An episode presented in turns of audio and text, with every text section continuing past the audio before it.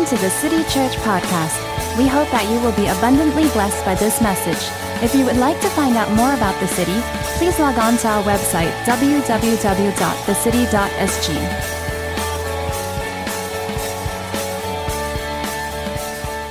Today I want to title my message, Can't Stop, Won't Stop. So there's a photo of us at camp. I, uh, this is after their dirty games. It was so not dirty at all because it was raining. They were totally all washed clean. Uh, and, and, this is our bunch of guys. There were about 30 plus 40 of them. Uh, and, and, it was such a powerful time. You know, and um, how many of you, I, I want to be relevant today, right? Uh, I want to be relevant today. So I'm going to talk to you, uh, I'm going to open the message we were talking about this one character. Uh, how many of you watched uh, last night, about yesterday, um, the Avengers came out with the End Game trailer, right? How many of you caught it? All right, sit back, relax. We're going to watch the trailer now. No, I'm just kidding. I'm just kidding. I'm just pulling your leg. We can't pull that in church. I'm sorry. I've not reached that level where I can pull a, a, an Avengers uh, trailer yet. So we'll, we'll, get there, yeah?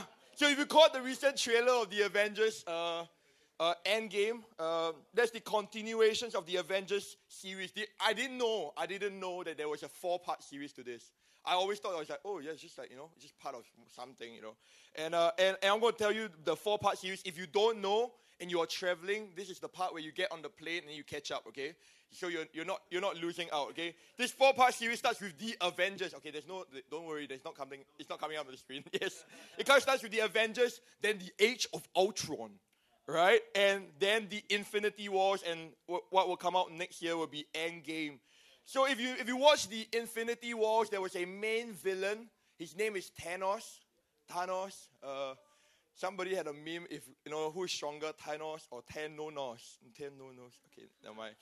I as I was watching in the Infinity Wars, I was just sitting there and I turned to okay, I, was, I think it was Punke. Somebody was sitting beside me and I said, Thanos don't seem like a really bad guy, you know. Like you know, he has such good reasoning, and so I decided that today I want to talk about Thanos. I know. That's why he can't stop. He won't stop, right? Thanos was a man who can't stop and he won't stop. So the question today we need to really ask ourselves is Thanos really evil? Okay, I went on Reddit. Here are a few reasons why Thanos is not an evil person. See, the, the Thanos' ultimate goal was to stop poverty, war, and destruction. Come on. okay, don't say your amens. Keep it to yourself, right? See, what he did on Gamora's homeland, he wanted to do for the rest of the galaxy as well. His purpose was good. The Avengers would be on his side if the solution wasn't to kill lots and lots of people. But let's be honest, um, they will eventually kill each other anyway. And uh, it, remember the last time he he let he let people do something for him. It happened in his hometown called Titan. Uh, he had this great idea of like solving the problem, but then he gave the solutions. He gave other solutions a chance. What happened to Titan? Gone. Right there, gone. All right, so he, he learned, he learned, he learned, right? And so he decided, so from a very strictly utilitarian stance, we should really be sh- cheering for Thanos because he's, the, he's causing the greatest good for the greatest number in the long run. Come on. Okay, don't, yeah, keep it to yourself. I'm, preach, I'm preaching Thanos today. See, he wasn't heartless about killing people either. Because every death that he caused advance his purpose, and he, he didn't kill when he didn't have to. He, he could easily kill all of the Avengers. He could have killed Drax, he could have killed Mantis, he could have killed Thor, he could have killed Peter Quill. But and others alive, they wanted him dead, but he didn't. He understands where they were coming from, and it's okay to be hated. He's not doing anything for his own glory. Come on. conflicted, right? Are you feeling conflicted right now? See, he was also willing to bear personal sacrifice. You know, he sacrificed Gamora, not his only begotten daughter. Don't think about that. I knew it was in your head. Who he, he really truly loved for the good of the galaxy. Wow. He, Wanda struggled to kill Vision, and that was the old problem. And let's be honest. and one last thing. He was doing all of this not for his personal gain. Because at some point in the movie, he said, you know, when all of this is done, I'm just going to retire into a farmhouse and, you know, be real chill about that.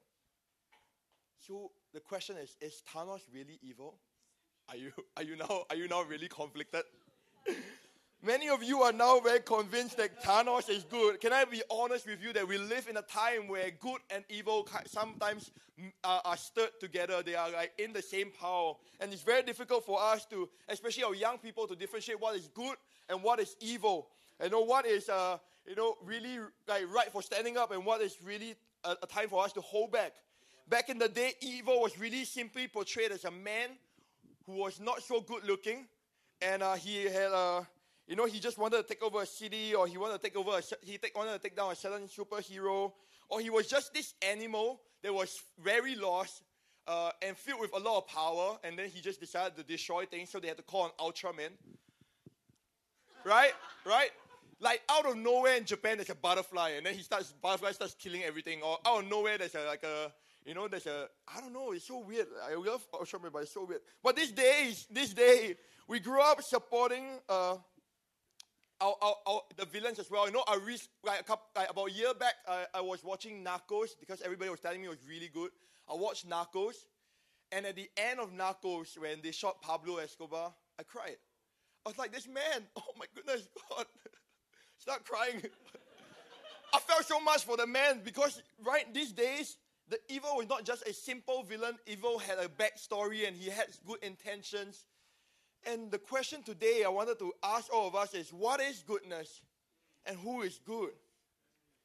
You know, because the idea of goodness is so stirred, and, and, and the world has its idea of goodness, the church has its idea of goodness, we have our own ideal of goodness, and where do we really stand when it comes to goodness? What is the line that we compare it with? You know, just a couple of days during camp, I was preparing my message and I was listening to, to this song by Hillsong United. I love the old albums and the new albums bracket, you know. And, uh, and, and this song was called Savior King, all right? I really love that song, and I've heard that song a thousand times, okay? It's been in my playlist since I was 17. It's been almost 10 years since I, I it's been out. And, and there was uh, these two lines that suddenly stood out to me, and it says that you are God, and you alone are good. And I, I was just so stumbled. I was like, what? Only God is good? How could it be? And so I remember walking down to like find my team and they were sitting there eating dinner and I said to them, Hey, I don't get it. Like, how can God be the only one that is good? He alone, okay? There's nobody I, we can understand when everybody say God is good all the time, right? So we all kind of like, you know, yes, God is good all the time, but we don't talk about how He alone is good.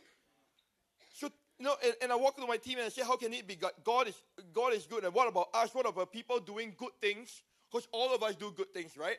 And all of us are, uh, have good nature in us. We are sometimes we look at somebody and say, "Man, he's such a good person." Today, I want to invite you on a journey with me to discover God's goodness, how we can respond to His goodness, and can God be good? Can I be good? Is it conditional? How should we expect this, and how do I respond to God's goodness? Come on. So we're gonna pray, all right? Because then this is the three part that makes the sermon legit. Pray, passage of scripture and a Greek word.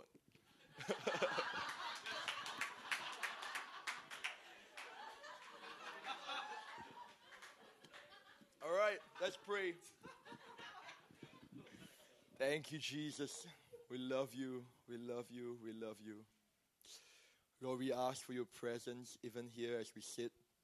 Uh, that today you would uh, just reveal your goodness to us that you would show us who you really are, and would you, um, as, as the as as the angels circle around you and they sing about you, God, we want to see you in your glory. We want to see you in your goodness. We want to know you, and we want to be so transformed by your beauty. We love you, Jesus, and we thank you. In Jesus' name we pray.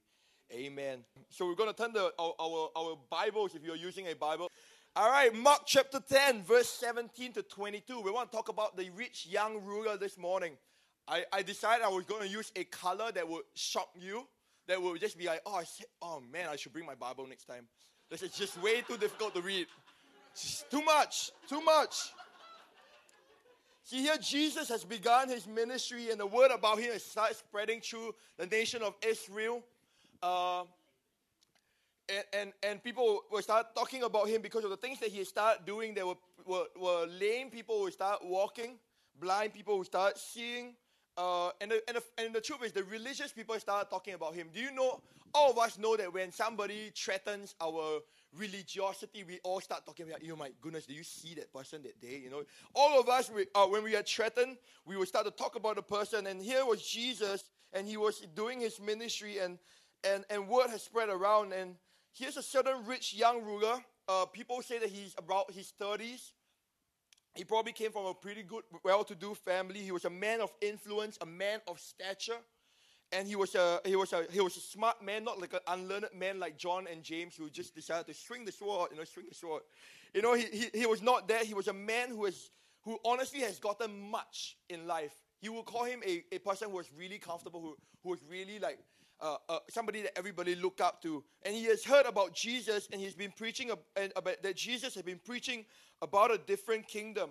And so he heard about this eternal life that Jesus was preaching about. And so he said, and so in, in Mark 10, say, he says this Now he has, he, as he was going out on the road, one came running.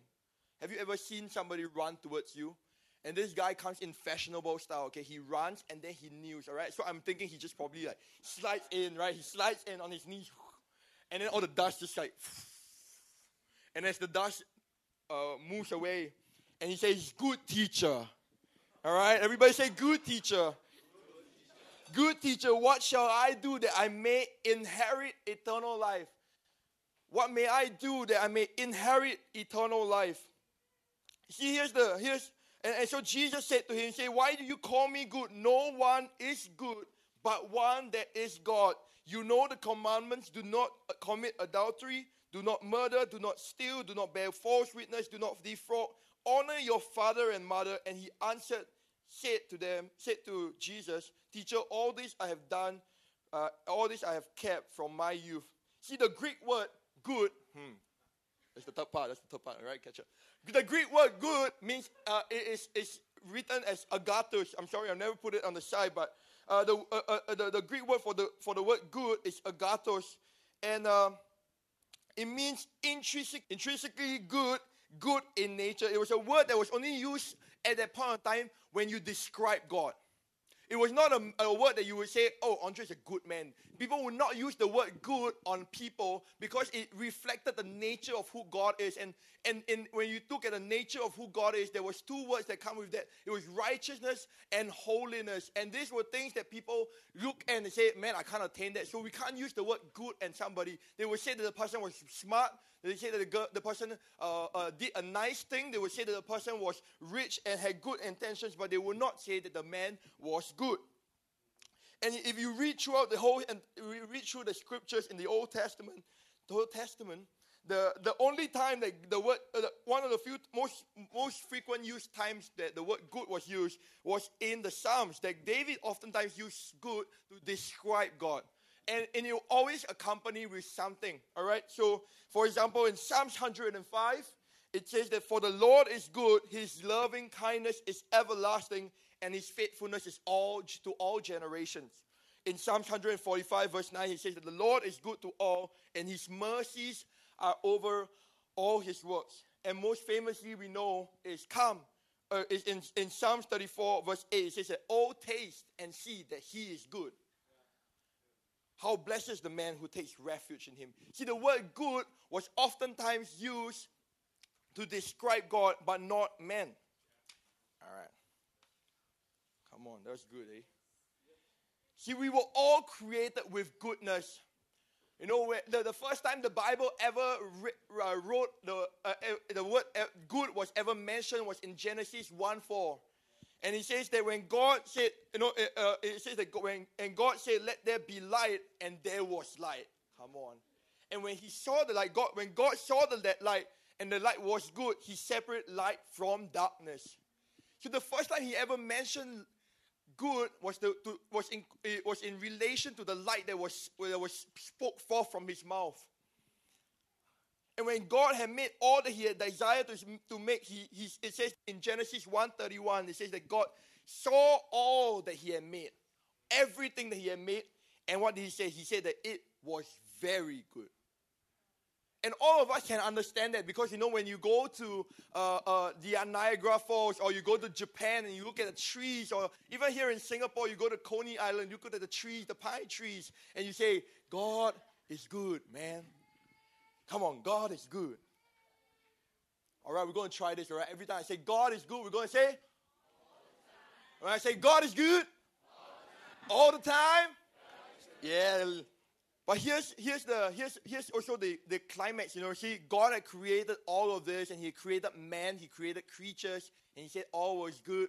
And, the, and the, this is the part where you know man was uh, hanging out in the in the garden, and then God tells uh, uh, man, you know, you know, every time when we have something good, we need to protect that good thing.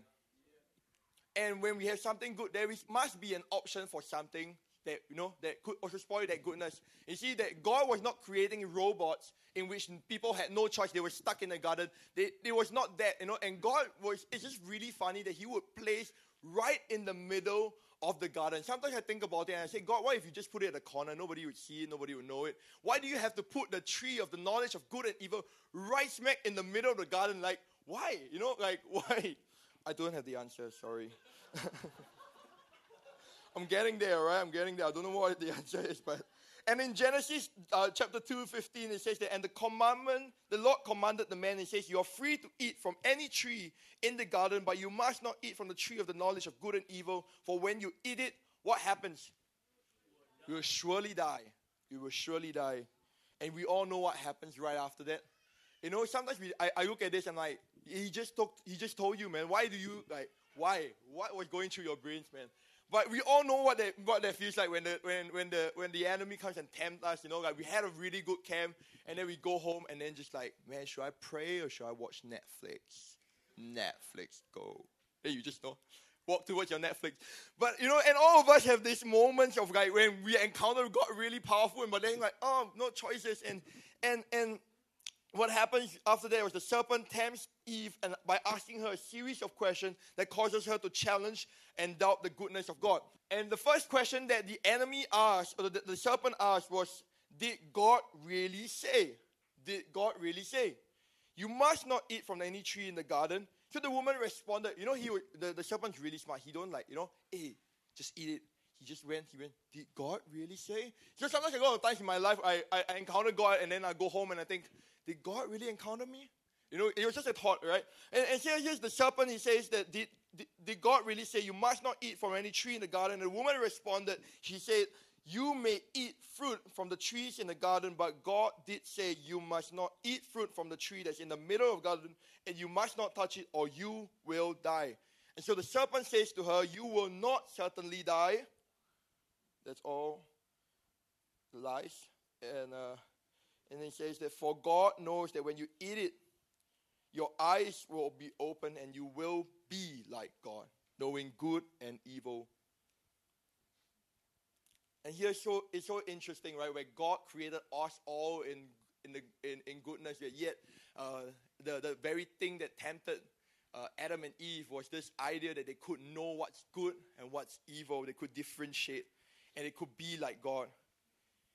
And so when sin entered the world through Adam and Eve's disobedience, sin corrupted God's goodness inside of us.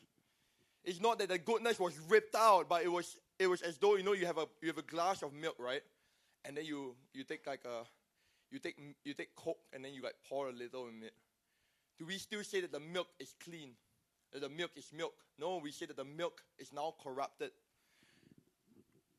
and when sin entered the world through Adam's and Eve, Adam and Eve's disobedience, the sin corrupted God's goodness inside of us in the pursuit of wanting to know what is evil and good, of wanting to be like God. What was good when God created in them was now corrupted in disobedience, sin, and rebellion. And this tore us apart from, from God. And we, we now our eyes can see uh, uh, uh, truly what they are. And, and, and suddenly we, we, we see the shame that is upon us.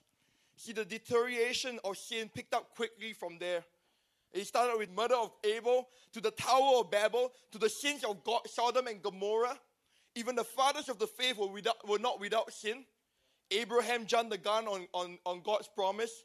Isaac used his wife as protection. Jacob lied, cheated for his birthright.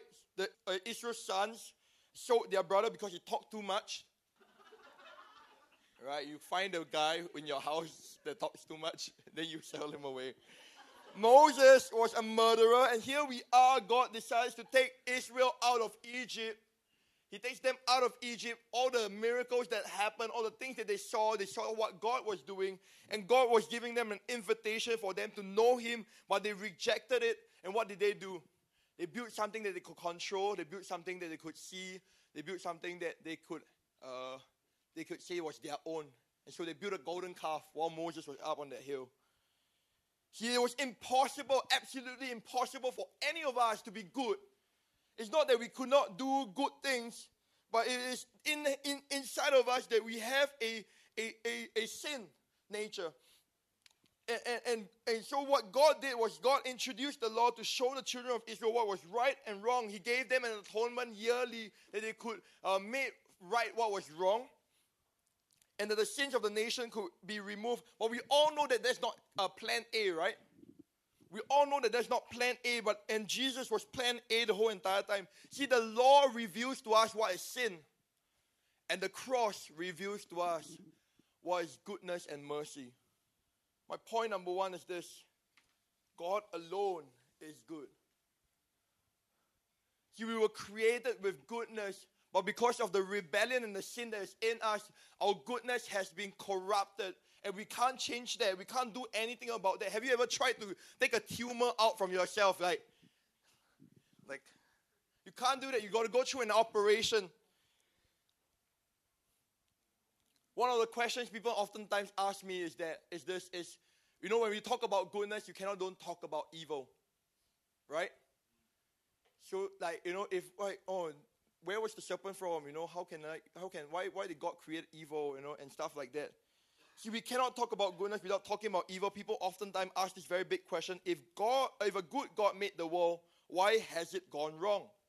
The question I came to ask myself is: How did I get this idea of right and wrong, just and unjust? A, man, a man does not call a line crooked unless he has an idea of a straight line. Only when you see a straight line before, you can say, oh, yeah, the line is crooked. See, a man feels wet when he falls into water because man is not a, a, a water animal. But really, does a, feel, a fish feel wet? Hmm. That's not the question I need you to think about the whole entire day. It's like, oh, fish feel wet. Moist.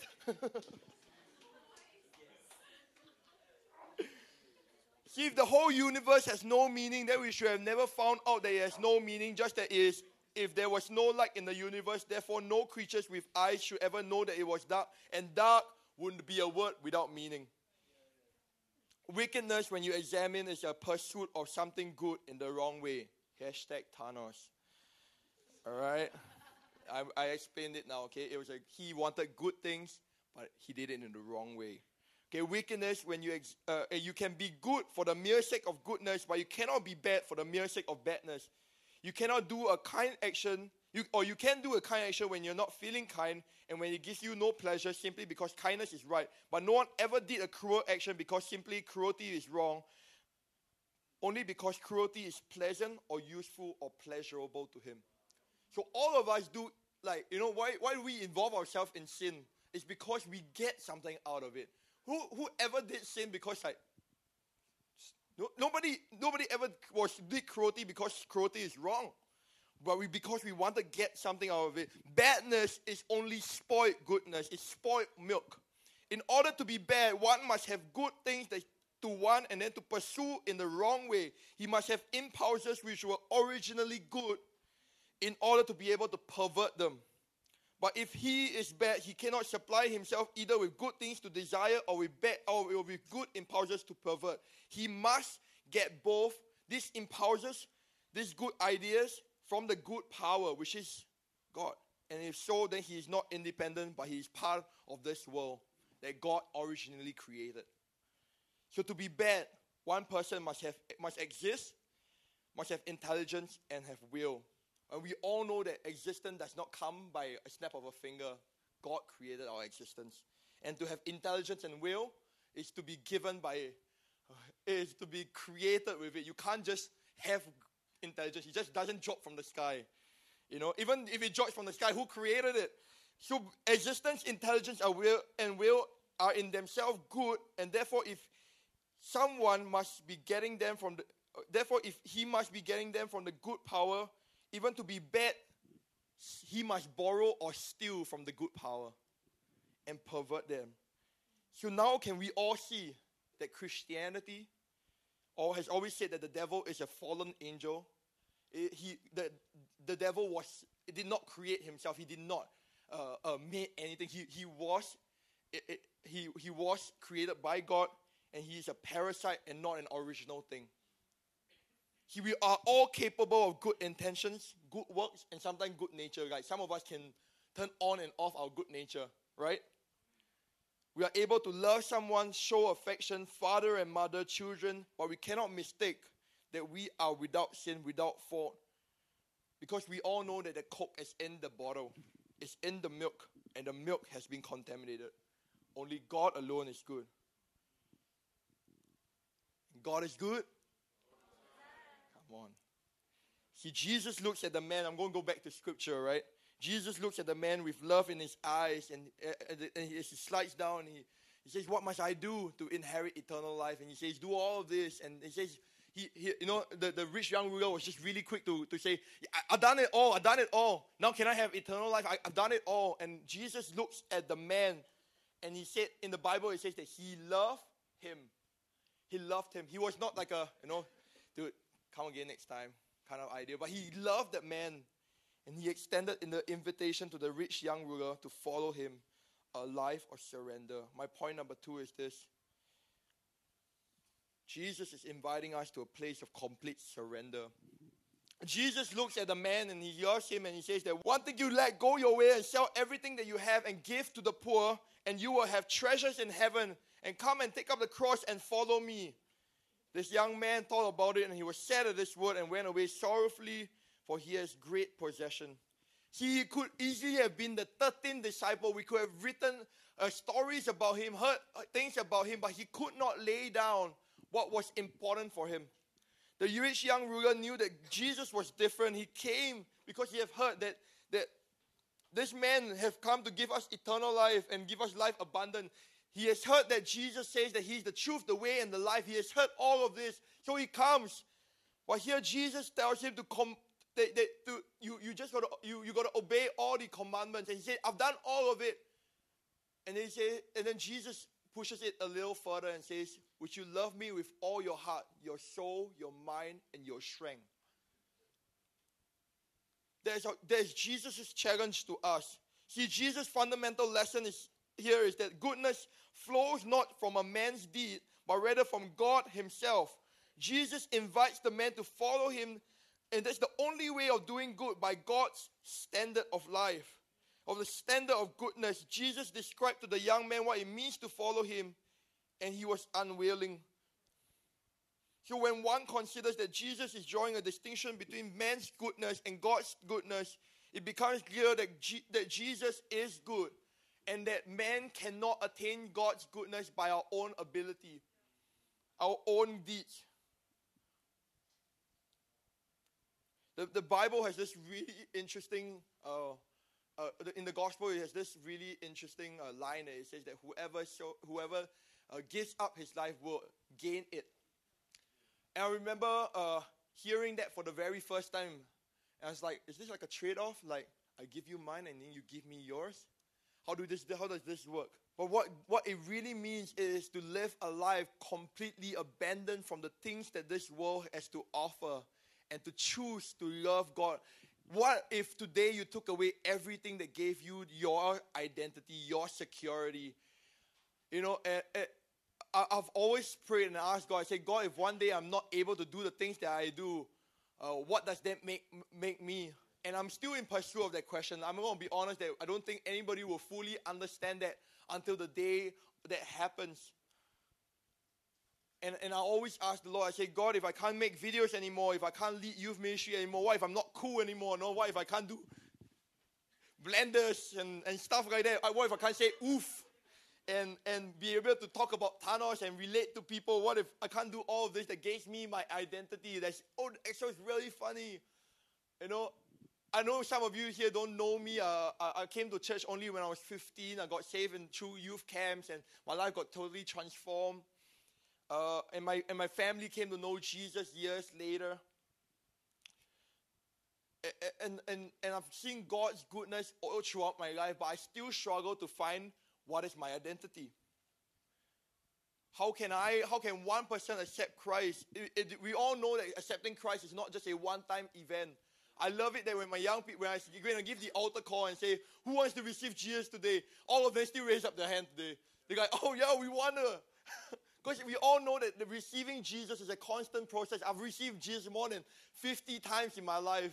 During my rut, which I'll tell you later, I've received Jesus every time I go to church because I knew I was such a rut and I couldn't do this on my own. So, how does one person accept Christ?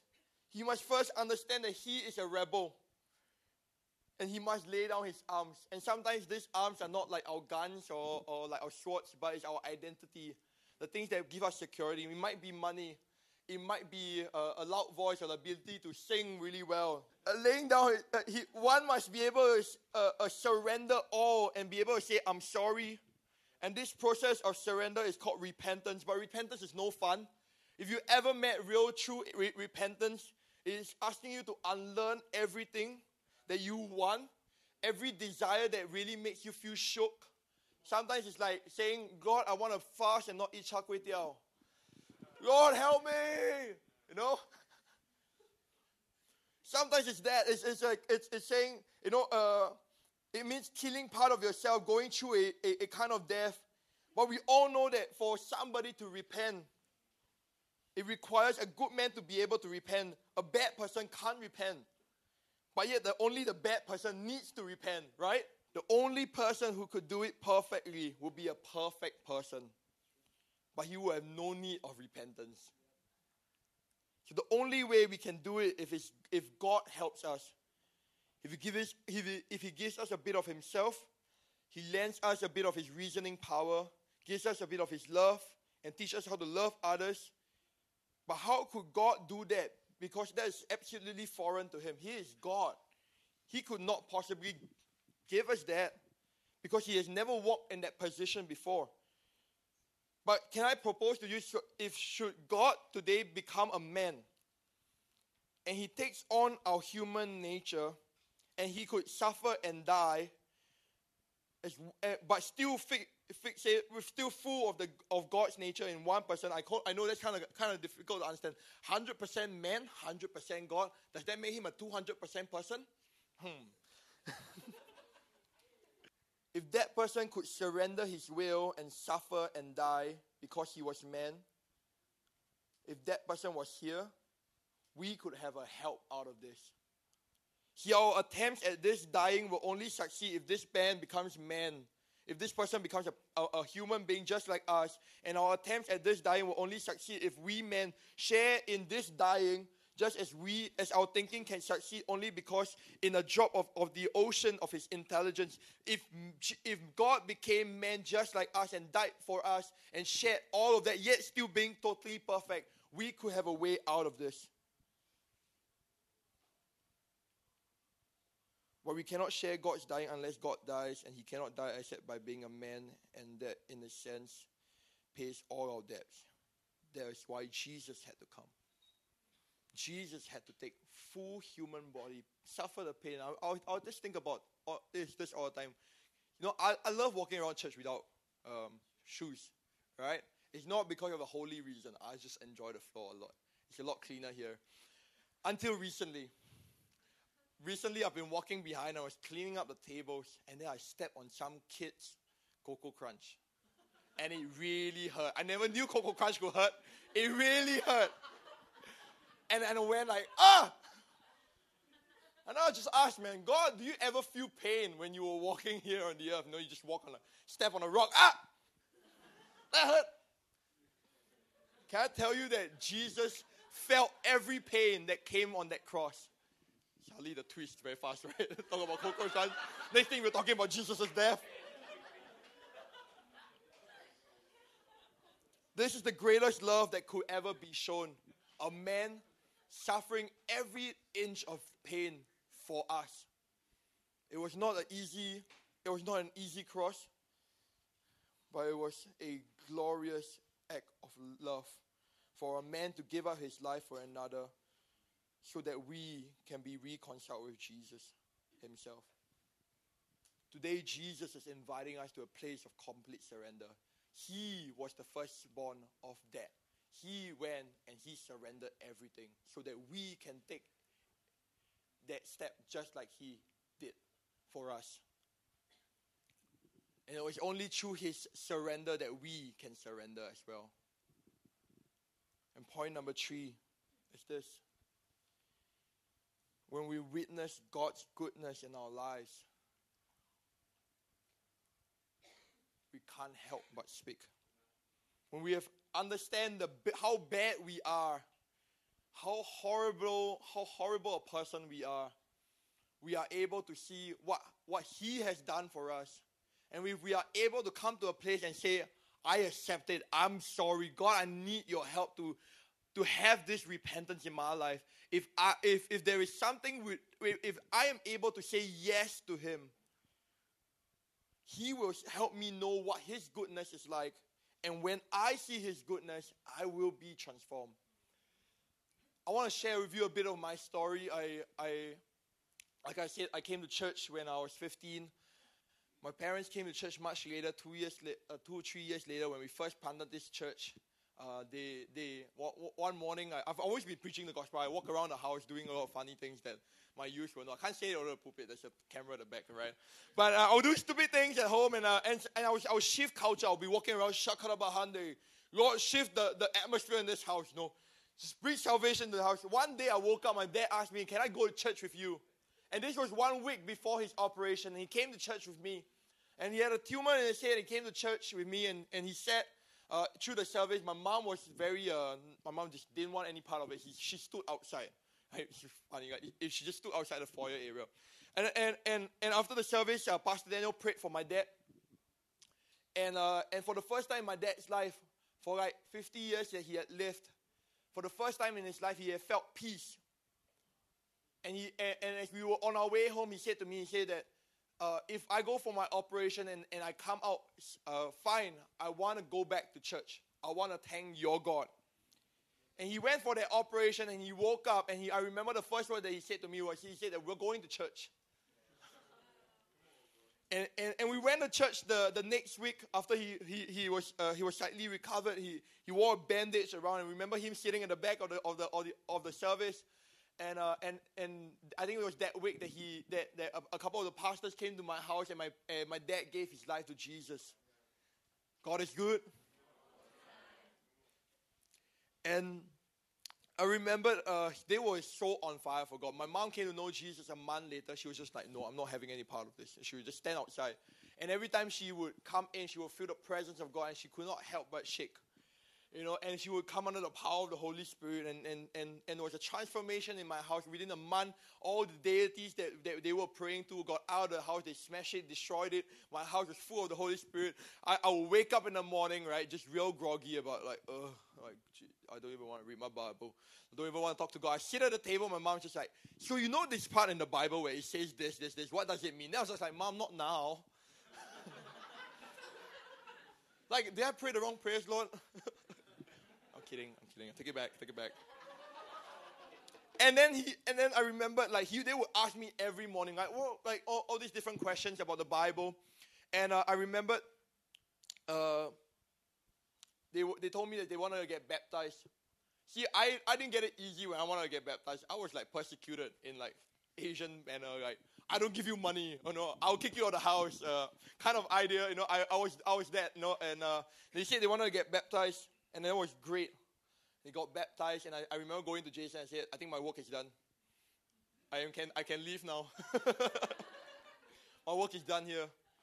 Uh, but my dad's, uh, they, we found out that the tumor in my dad's head was uh, cancerous, and uh, he was given three to four months to live, and that was why they rushed to get to get baptized. And they got baptized. Uh, remember that that scene when my dad got baptized? We were all just cheering. Mingwei was there to help my dad in and out. It was it was so it was so heartwarming and, and I remember like even just like the weeks uh, leading up to my dad's passing, uh, he was given four three to four months to live. He lived for uh, an entire year. Plus plus, I, I really yeah it's around there and, and I remember that um, I, we would have like people would come and prophesy. So I believe that your dad will be totally healed, and I would start or start receiving all these like different prayers. I will always be at the altar praying, and people would just prophesy, and I would just receive that. And um, what happened was in in in March 2011, my dad passed away. Uh, it, it, happened really quickly. In in he had a fall, and then in two weeks, uh, we knew that God was going to take him home and uh, and we made all the arrangements and he went and he went home to be with the Lord. After that, I really struggled with God's goodness. And as, as all of us, you know, when we go through different trials and, and, and, and stuff like that, where, where we see God's goodness, but in, in these moments, it's so difficult to see God's goodness. But my mom was like on fire, man. She really, like, I know she was hurting. I know she, this was the man that he, she loved for so many years of her life. And, uh, and she she she just moved everything uh, out and, and she just moved on real quick. Uh, she made friends and just really loved the Lord. Every Sunday I would go to church because my mom was going to church. I could not be the guy that brought her to church and then don't go to church after that. I didn't want to be a burden, you know. So I would go with my mom and I and I remember the two weeks after my dad had passed away, uh, one of my uncles got really sick, like kidney failure. It was like bad. They said they, they they had to ward him in. If not, he was going to pass away my mom said to me, actually, I want you to go, go with me to the hospital. We're going to pray for him. That's like, what? you for real? I was like, no, I, I, I got something on. I got things to do, you know. I've got army, you know. That was like my phase of life. And she said, no, you got to go with me. So I just went, and uh, she brought me in front of my uncle and said, okay, now pray. And I was like, you pray. Why I pray? You pray. You pray. And she, and she said, No, you pray. So I said, You know, I did unwillingly. I said, Jesus, just heal him. Amen. God bless you.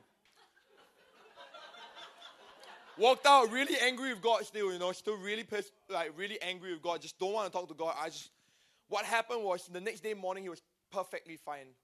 Bill of health, totally healed. It was impossible. The doctors were just like, How do you? How?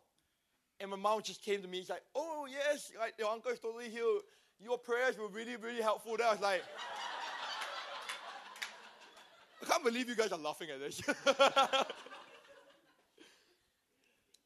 See, revival continued to happen around me. The youth ministry went into a phase where they saw, saw God's goodness overflow. It was crazy. People were laughing. I would come to church, right? And people would be on the floor crying, laughing, rolling, you know, prophesying over one another. They would come to me, you know, and I'll entertain it because, you know, it's not nice to like, hey, I do want your prayers. I don't want people to think that I have any problem with me. And so I was like, yeah, I could, I could, you know, I, w- I was living a life of sin. I, w- I was partying all the time, smoking, uh, drinking. Um, and that's pretty much all. I didn't do much. I did some drugs. I did some drugs, that's all, you know. Uh, I, I, I, will, I will come to church with a real bad hangover. With my shades at the back. Yeah, I know or in my shades at the back, and I could talk the Christian life. You know, people come to me, "How's your life, man?" I'm like, "God's good, man. God's good."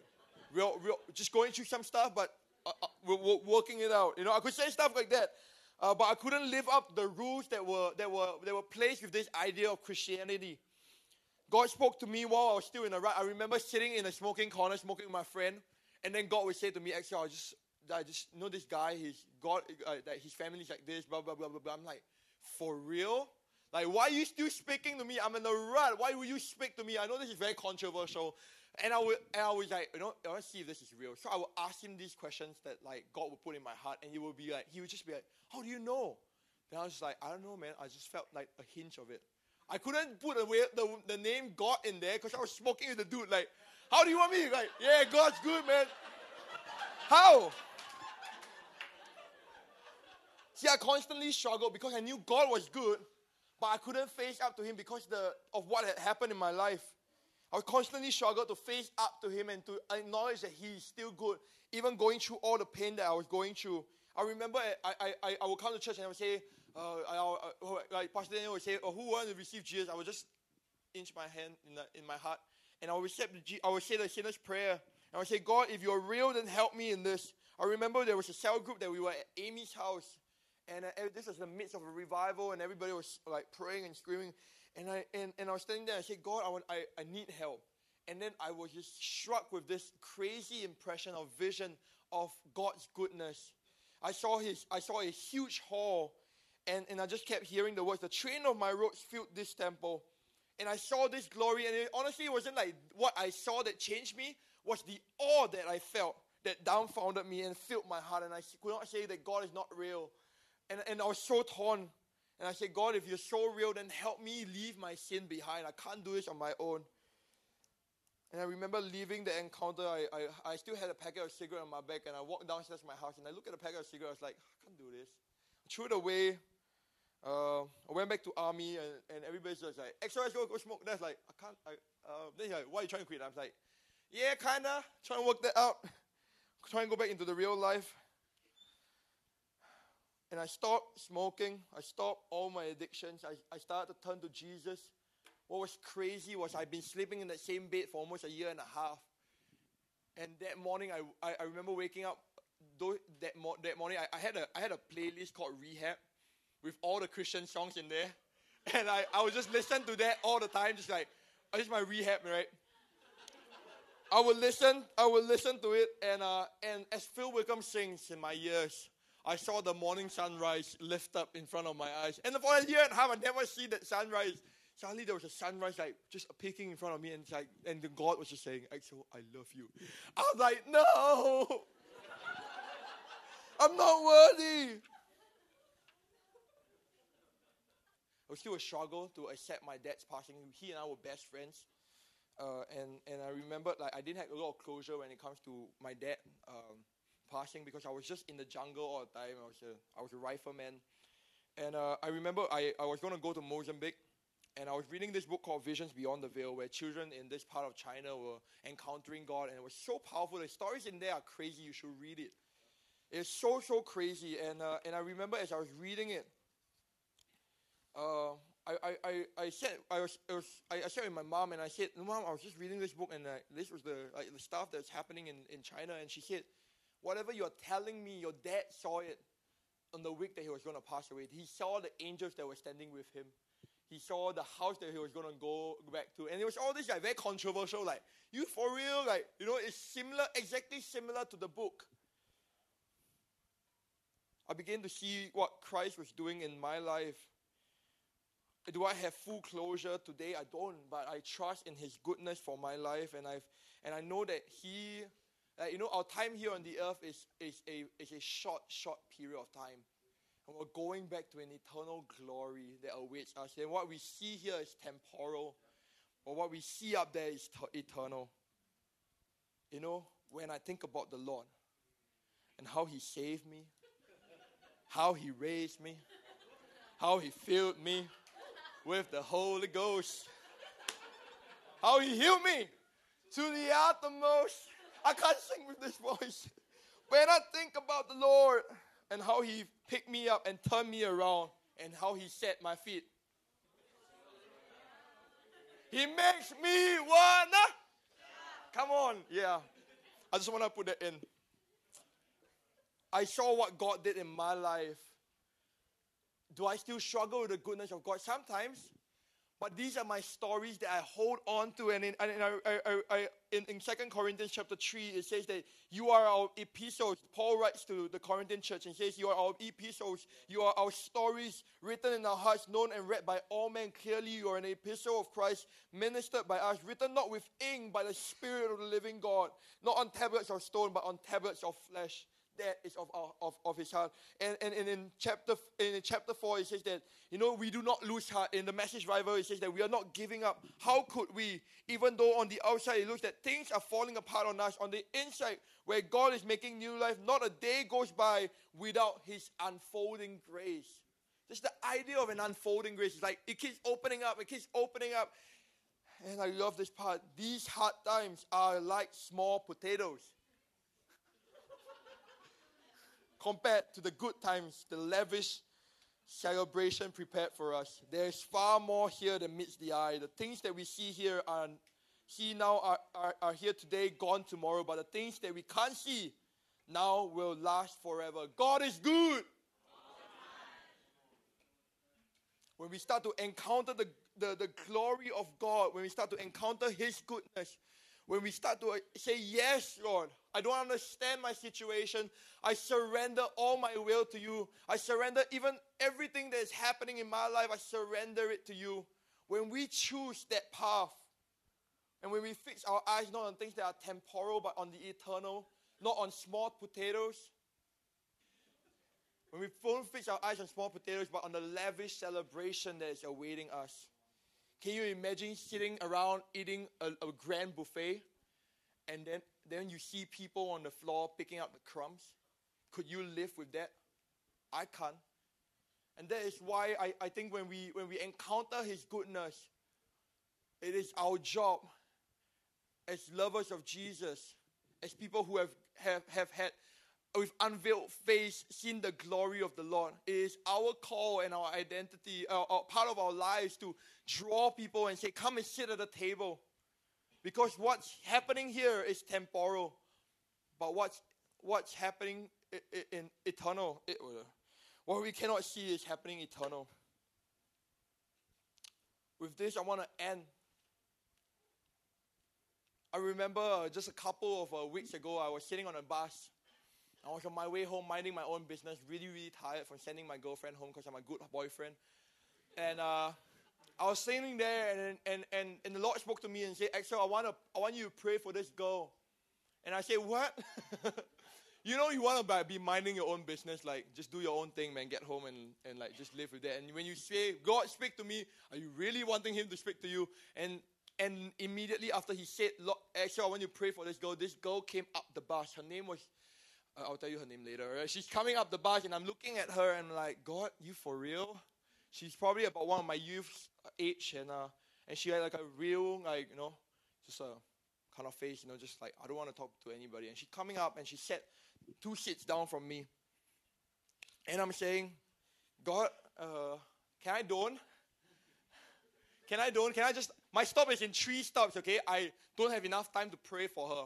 And so I, you know, like how we all uh, ignore God. We just like just act as though it didn't happen until you uh, you get to your stop and you just get off like, oh wait, the bus left. Oh no, you know. And that was my plan. Okay, that was my plan going into it. I'm sorry. This is the truth. You know. Yeah, that's the emoji. You know, and as, as the as my as my bus got to my stop, I couldn't get myself out of this seat. I was just like, God, I can't. I need to do something, but I don't want to be awkward and weird. I'm just like way older dude, like trying to like pray for a young girl on the bus. What if somebody thinks I'm a pedophile? so I went into my bag, and in my bag, I remember Cons used to do this. She used to have like papers in her bag so she could write on them. And so I said, I got a great idea. I'm gonna write it down. So I wrote down, you know, God thinks that you're beautiful. Uh, he He really loves you. Whatever you're going through, it's gonna be okay. And then I just stood up. I walk over to her. Now my bus has really passed my stop, okay? This is a real struggle. I walk over to her and I said, Hey, I know you don't know me, and I don't know you. But I felt like the Lord was saying to me to talk to you. Then she went, uh. At this point, her eyes were bawling like she's crying, and she's looking at me. And she's like, uh. Then I was like, shit, she's crying. I didn't say, I didn't even say anything, man. I didn't say nothing. It was not me, guys, not me. Not me. Then I said to her, here's a here's something for you. And so she took it. And then I said, have a good one. so if you know any of our single deck buses here, is that once you move away, everybody still can see you. So I said, have a good one. And I walked away and I stood there in front and I was like, where is the bus stop? Press the bell. Press the bell. Stood there. And she's looking at me. She's crying, right? She's crying. And I'm like, I can't pray for her now. I need to get off the bus. I want to go home. And she looks at me and looks. It felt it, like eternity. As and reached the stop, I knew like I had to do something, and I turned to her and I said, "Have a good one." and I got off the bus.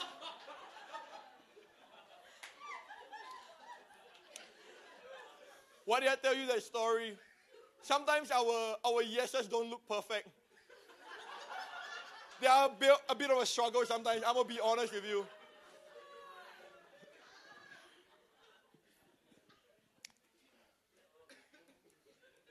I remember being at Changi Village once. Uh, we were eating with our team uh, just uh, for one of our well, just before camp, and we were talking. We were talking for two hours, three hours, and uh, and throughout the entire time, the Lord highlighted me one of these guys who were cleaning the table, and He said, "Actually, I want you to go and hug him. Hug a guy? you for real? So I stood up after we had finished da- being done with our thing, because you know you don't want to be the guy who hugs, then still sit back down like, "Have a good one." Right? So when we were done eating, everybody stood up, walked away, and then I just walked towards the guys, and the guys were like, oh, Axel going to get into a fight. Right? You know, they were all like, what's Axel doing? Like, is he going to get into a fight or something? I walk over to the guy in my real cool and it's like, right? Right? I walk over to him and I said, hey, uh, what's your name? And I got his name, and then I said to him, I said, hey, I just felt like God wants me to tell you that you're beautiful. I want to give you a hug. And he looked at me like, yeah, just like a like a real hug. And he's like, okay. And he's just like, then I was like, I, I, I think that's not gonna work out. I was like, hey, how about we shake hands? Like, well, a man does not deny a handshake, but he can't deny a hug, so I shake his hand. I don't. when we encounter the power of Jesus, we encounter His goodness. We can't stop chasing Him, and we won't stop chasing Jesus. We can't stop loving people, and we and we won't stop loving people.